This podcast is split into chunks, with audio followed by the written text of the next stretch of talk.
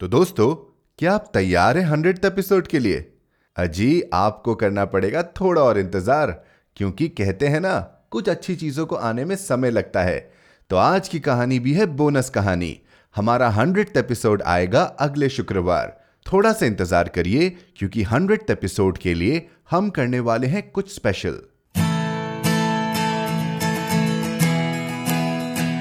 आप सुन रहे हैं कहानी जानी अनजानी। पीयूष अग्रवाल के साथ। चलिए, आज की कहानी का सफ़र शुरू करते हैं।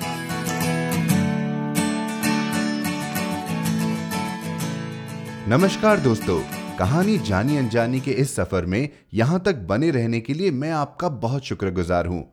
कहानियों का यह सिलसिला आगे भी चलता रहे। इसके लिए आप सबके योगदान से हमारा क्राउड फंडिंग कैंपेन आगे बढ़ रहा है। हमें योगदान विश्व भर से आ रहे हैं।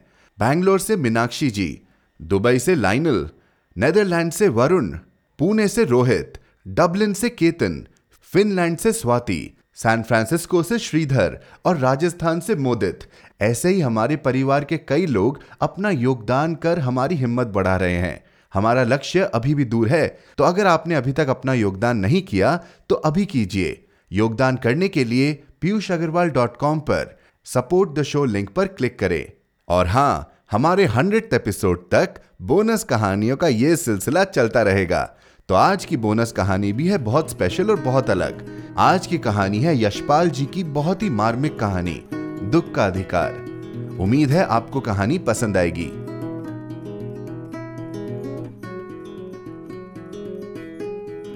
दुख का अधिकार, यशपाल। बाज़ार में फुटपाथ पर कुछ खरबूजे डलिया में और कुछ ज़मीन पर बिक्री के लिए रखे जान पड़ते थे। खरबूजों के समीप एक अधेड़ उम्र की औरत बैठी रो रही थी।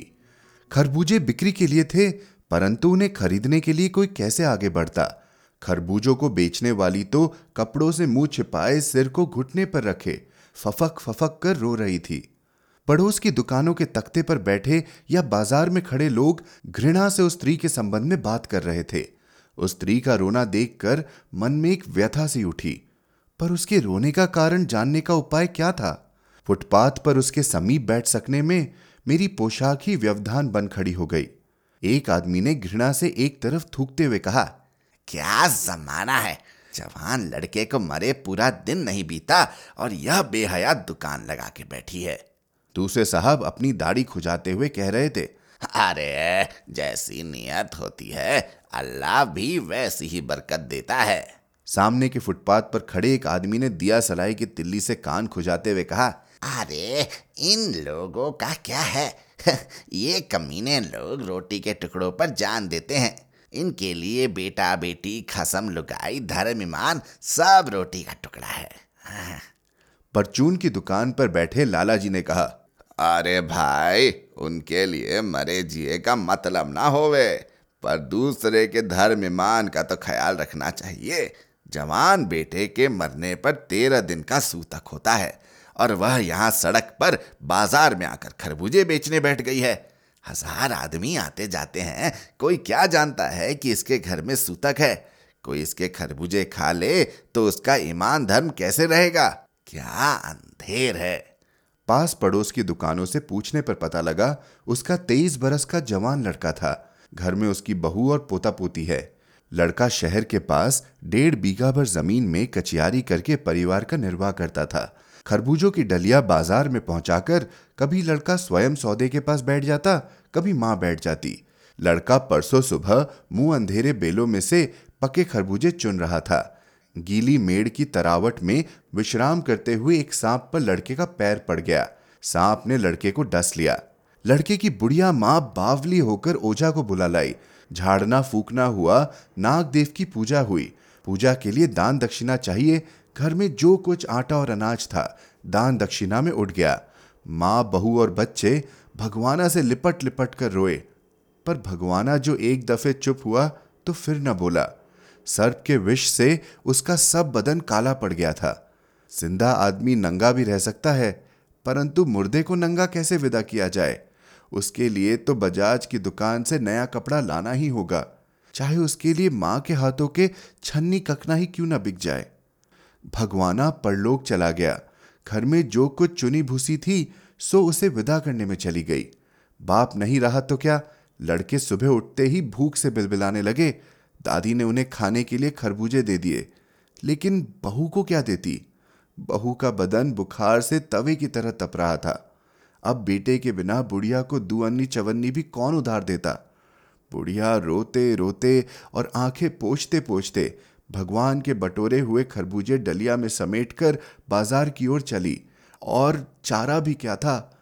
बुढ़िया खरबूजे बेचने का साहस करके आई थी, परंतु सिर पर चादर लपेटे। सिर को घुटनों पर टिकाए हुए फफक फफक कर रो रही थी। कल जिसका बेटा चल बसा, आज वह बाज़ार में सौदा बेचने चली है। उस पुत्र वियोगी के दुख का अंदाज़ा लगाने के लिए पिछले साल अपने पड़ोस में पुत्र की मृत्यु से दुखी माता की बात सोचने लगा। वह संभ्रांत महिला पुत्र की मृत्यु के बाद अढ़ाई मास तक पलंग से उठ न सकी। उन्हें पंद्रह पंद्रह मिनट बाद पुत्र वियोग से मूर्छा आ जाती थी। और मूर्छा न जाने की अवस्था में आँखों से आँसू न रुक सकते थे। दो दो डॉक्टर हरदम सिरहने बैठे रहते थे। हरदम सिर पर बर्फ़ रखी जाती थी। शहर भर के लोगों के मन उस पुत्र शोक से द्रवित हो उठे थे। जब मन को सूझ का रास्ता नहीं मिलता तो बेचैनी से कदम तेज हो जाते हैं। उसी हालत में नाक ऊपर उठाए, राह चलतों से ठोकरे खाता मैं चल रहा था। सोच रहा था, शोक करने गम मनाने के लिए भी सहूलियत चाहिए और दुखी होने का भी एक अधिकार होता है।